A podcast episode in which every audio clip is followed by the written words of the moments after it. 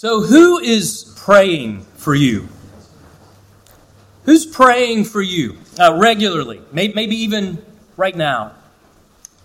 Because, you know, hopefully we've all got at least a few others praying for us. Often it's family and friends, maybe grandparents, parents, siblings, if you're married, your spouse, if your children, if they're old enough, and then hopefully, especially brothers and sisters in the Lord.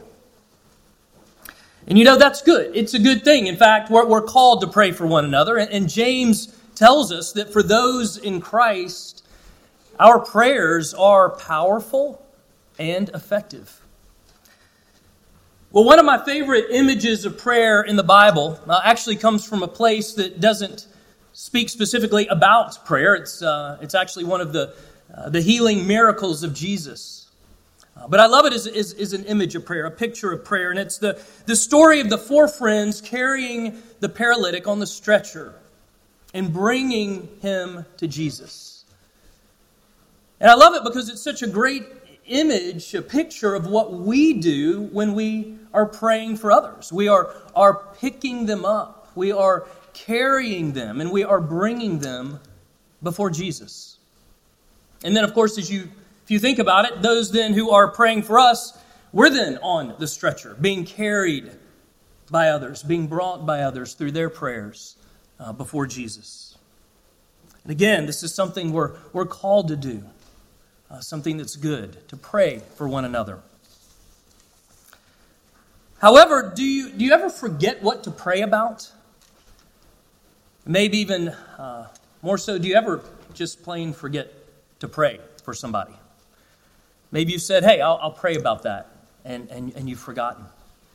I mean, I know I do that. And as fallible people, we often drop the cot, so to speak. We often let go of the stretcher, and not necessarily intentionally. It just happens. But there is one who never lets go, never stops carrying us, never ceases to pray for those he loves. And of course, I'm talking about our Lord Jesus, our great high priest. Our great high priest whose name is love, who lives above and always pleads, always intercedes for us. And you know, it is that profound reality, the reality that God is praying, that Jesus is praying for us, is that reality that we discover in our passage this morning, Hebrews chapter 7, verses 11 through 28. And so before we hear this part of God's word, let's go to him and offer our prayer. Well, Lord God, we do thank you. We thank you for your word, for speaking to us through it, your word that is living and active. And we would ask now that by it, and through the power of your Spirit, that once again you would work deep in us, that you would pierce our hearts with the truth and grace of your gospel. For it's in Jesus we come, and in Jesus we pray. Amen. So now I invite you to hear the word of God.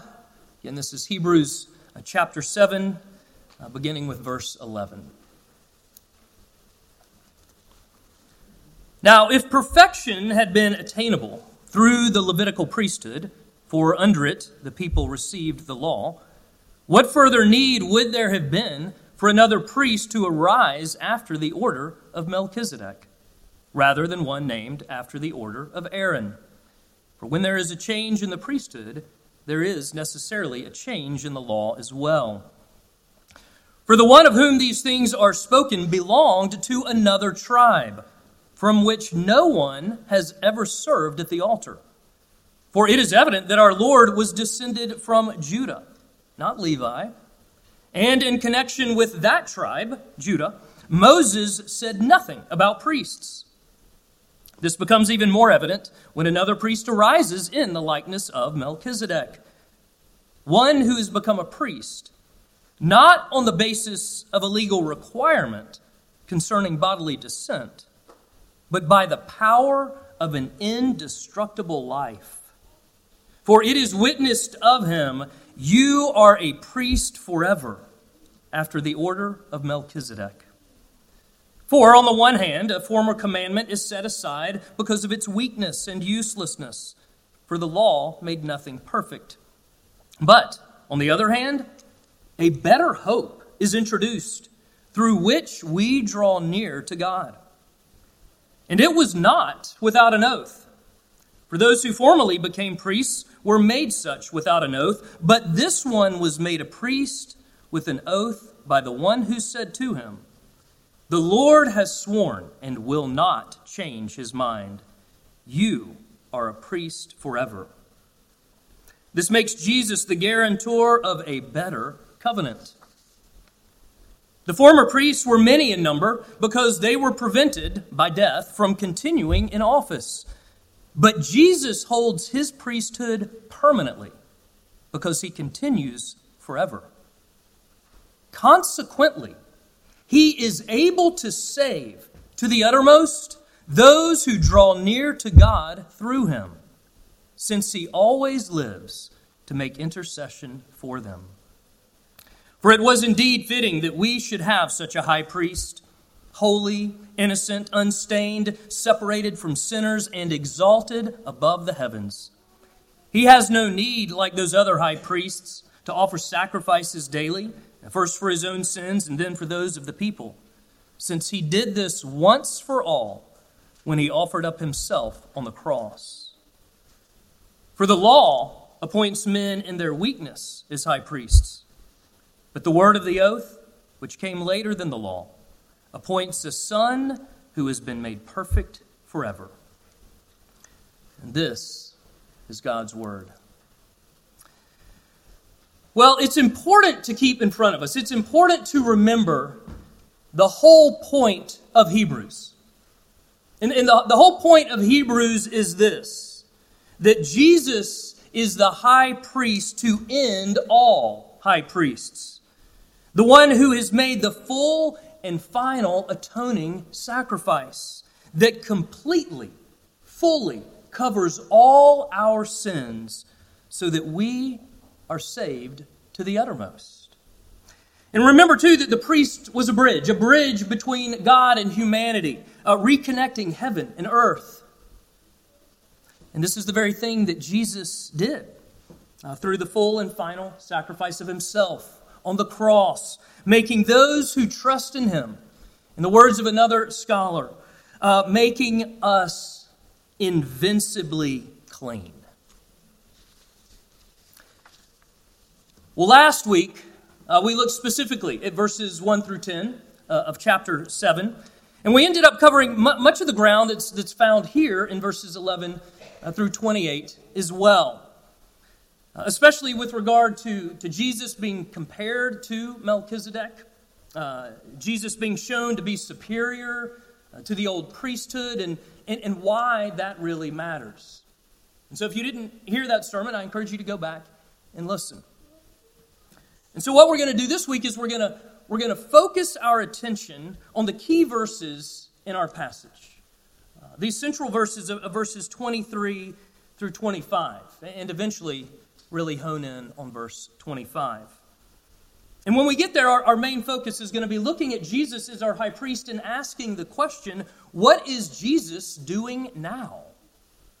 Right now, what's he doing? But first, we need to recap the big picture, and then we'll take a look specifically at what Jesus is doing now. And so first, recapping the big picture, the big picture from last week and then rolling into this week's passage as well.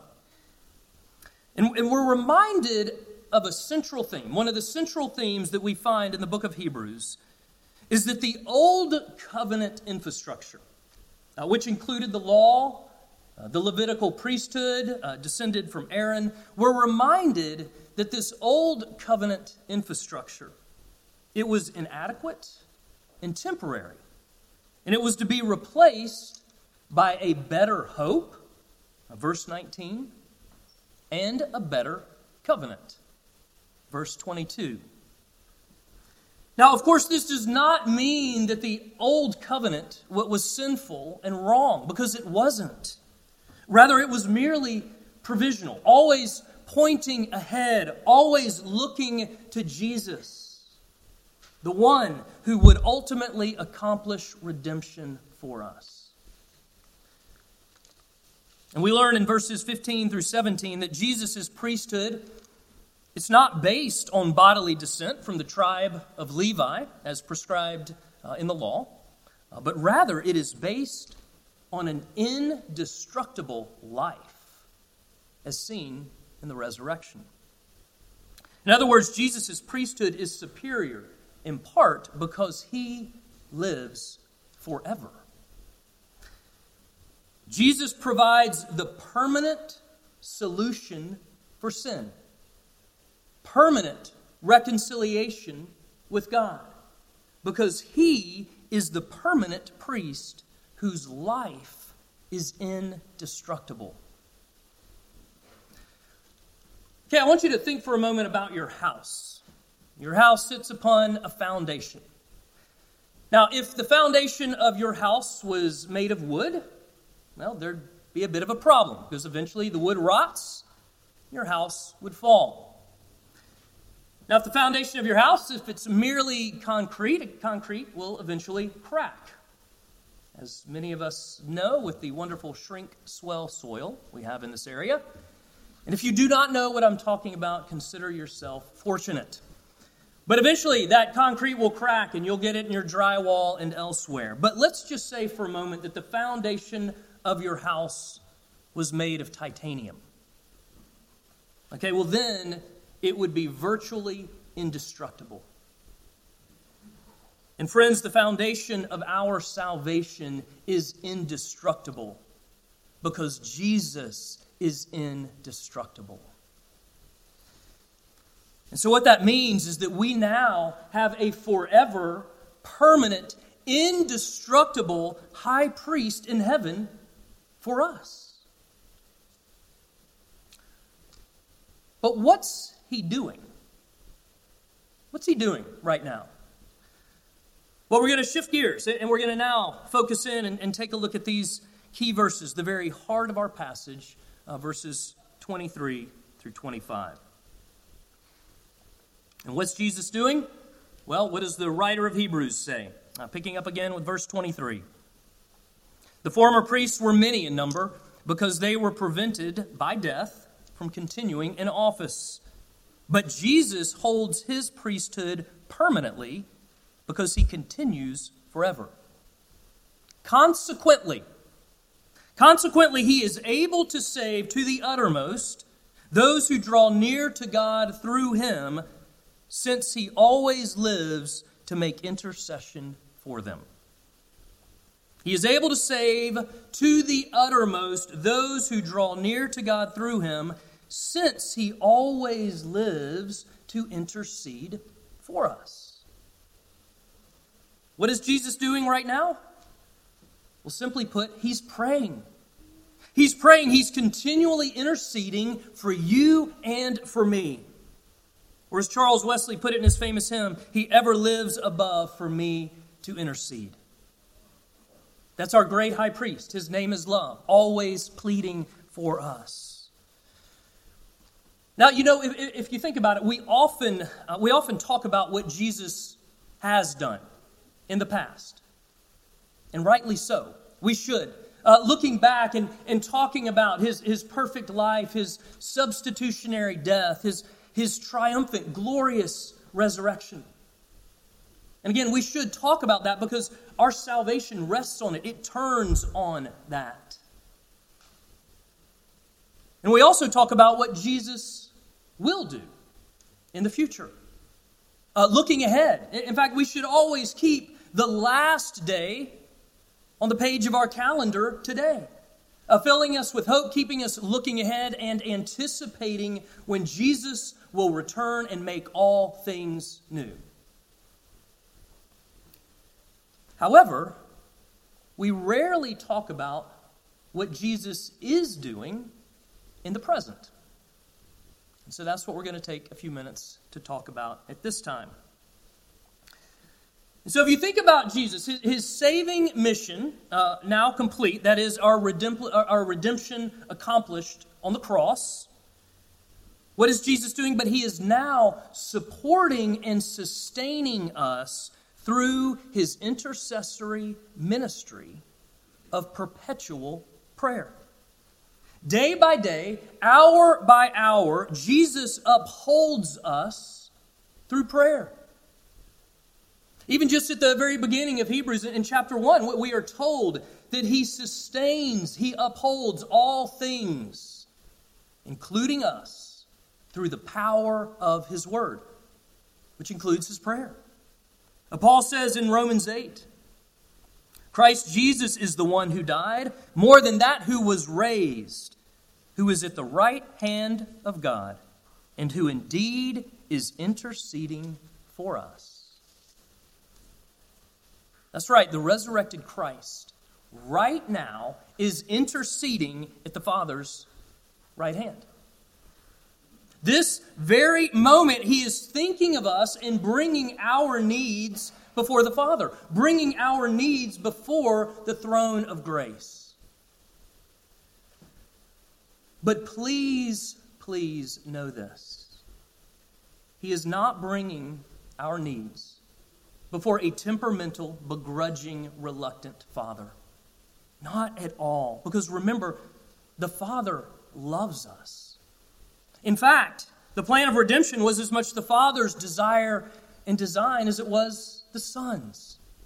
It was a joint effort they did together for those they love. And so the Father willingly and joyfully receives the prayers that his Son offers on our behalf, because Jesus is praying for those whom he and the Father love. And so you see, it is through his prayers, it is the very prayers of Jesus that continually uphold and sustain us in the midst of anything and everything we face. Now, I realize it doesn't always feel that way. In fact, there are times when you may feel very alone, forsaken, abandoned. And that may be the case with regard to other people, but it is never the case with Jesus. He will never leave, will never forsake, and is always upholding us. And so even though we may not feel it, it doesn't change the fact that it is true. And not only does he continually uphold and sustain us through his prayers and whatever we are facing, but also his prayers. It is through his prayers that he will ultimately carry us home. But you know, many of us live so much of the time as if we're those glider planes. You know, as if we're a glider that has been lifted up by Jesus when we first came to faith. And then he just releases us, lets us go, and hopefully we will glide safe and sound and have a safe landing at home. But that's not the way it is. Because it's through his prayers that he upholds us the entire way, every moment of every day. Because you see what it says in verse 25, what it says about the result of his prayers. So take a look, and we're going to start with the last phrase. Since he always lives to make intercession. For who? For those who draw near to God through him. Since Jesus continually intercedes for us, he is able to what? To save us to the uttermost. Because he is praying for us, he is able to save us to the uttermost. Okay, not save us for the most part, but save us to the uttermost. And what does this phrase mean? Well, it means that Jesus is able to save us completely, comprehensively, at all times, for all time, to the very end. In other words, through his prayers, Jesus carries us now, and he will carry us home. Or in the words of fellow PCA pastor Dane Ortlund, Christ continues to intercede on our behalf in heaven because we continue to struggle here on earth. He does not forgive us through his work on the cross and then just hope that we make it the rest of the way. Picture a glider pulled up into the sky by an airplane, soon to be released to float down to the earth. We are that glider. Christ is the plane, but he never disengages.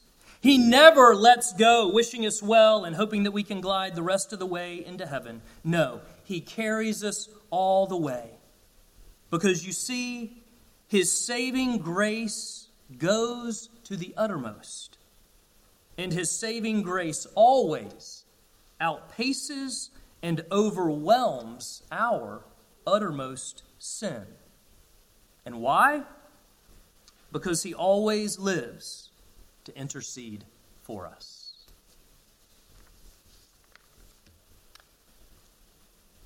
Well, okay, to wrap up, let's bring this full circle. Okay, because chapter 7, if you remember, chapter 7 is actually set up by the very end of chapter 6, which is where we were exactly 1 month ago today. And then we were talking, at the end of chapter 6, we were talking about an anchor for the soul. Do you remember that? An anchor for the soul. Okay, so let's go back for just a moment and read again those last couple of verses in chapter 6, verses 19 and 20. The writer of Hebrews states, "We have this hope as a sure and steadfast anchor of the soul, a hope that enters into the inner place behind the curtain, where Jesus has gone as a forerunner on our behalf, having become a high priest forever after the order of Melchizedek." And if you were here, do you remember how we ended chapter 6? Now, we ended by talking about Jesus as our forerunner. And we talked about how that word forerunner, it's another nautical term, with the first one, of course, being anchor. And how the forerunner, if you remember, was a lighter vessel that would take the anchor of a larger ship over the sandbar. When the tide was low, would take that anchor over the sandbar and into the harbor so that it could be anchored into the harbor. And then when the tide, full tide came in, then the ship could safely pass into the harbor. But it was then, and at that moment, secured in that harbor.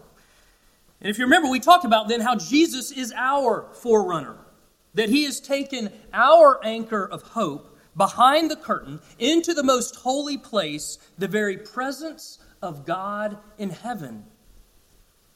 And our anchor of hope is now firmly embedded in that safe harbor.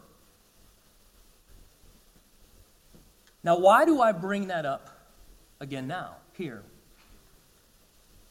Well, because here's the thing. An anchor is only as strong as the cable or the chain connecting it to the ship. The anchor is only ultimately as strong as that cable that is connecting it to the ship. And so what about the cable for our anchor? What keeps our anchor connected to us? Well, friends, the cable keeping us connected and secure. The cable is made up of the very prayers of Jesus.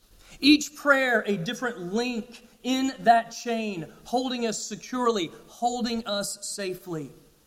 You see, that's what we want to see here.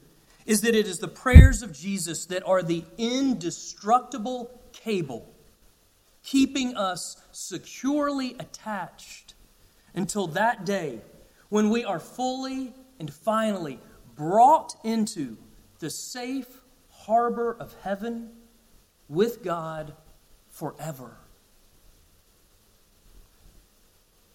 And again, why?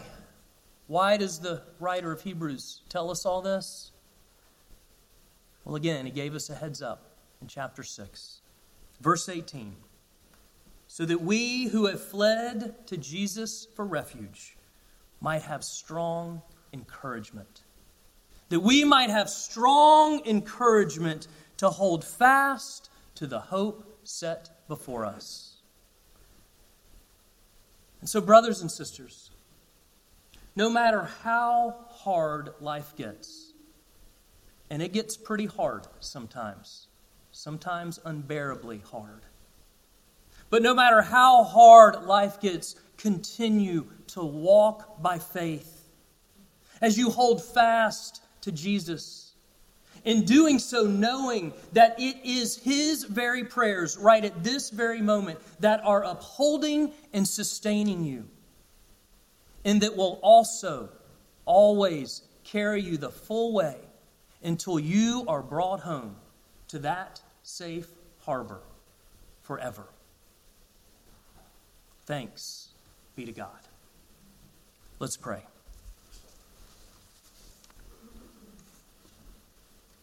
Lord Jesus, oh, we thank you for being our high priest, who ever lives above for us to intercede. We thank you that in you we do have a sure and steadfast anchor for our souls, that we are held fast by your continual prayers for us. And we especially thank you for sustaining us in those times when we're blinded by pain and suffering and the struggle, just even the struggle to believe. But we thank you that the fact remains that you hold us securely, both now and forever. And so please, help us even now to hold fast to the hope set before us in you. And it's in your name we pray. Amen.